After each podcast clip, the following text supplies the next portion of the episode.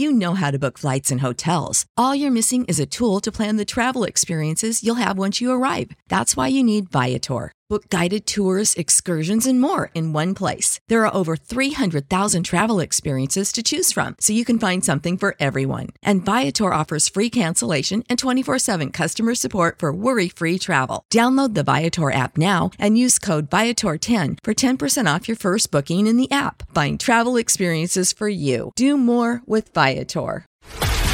This is a News.com news flash. Watch out down the line for James Cope, a grade 5 student at Manila Elementary School in Pleasant Grove City, Utah. If this school year's efforts are any indication, Cope will be making waves as an adult. Whereas most 10-year-olds would simply accept the rule that baseball caps could only be worn on Spirit Day Fridays at school, Cope couldn't accept the randomness of it all. Per KSL, Cope started a petition. I think it will be better to wear hats because it will block your eyes from the sun, the document argued. In the morning when you are getting ready for school, you can just put a hat on so you don't get to school late. Plus, you don't have to worry about your hairstyle, you can just put a hat on your head.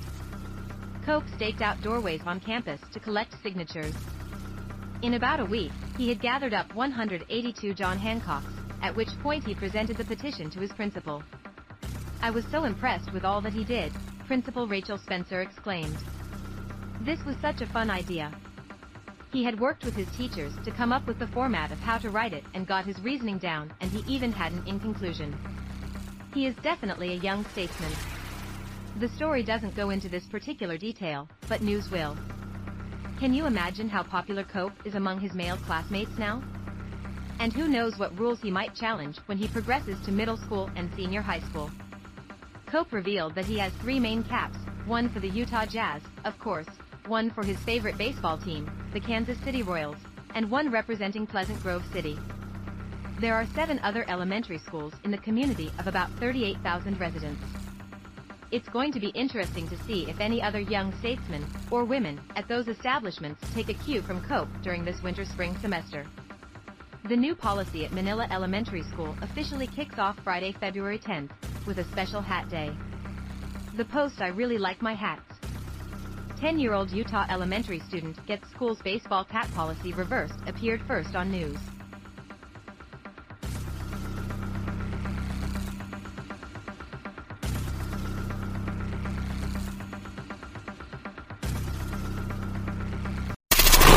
Knowledge. Knowledge. Unfiltered. Unfiltered. News.com. News.com. News.com. News.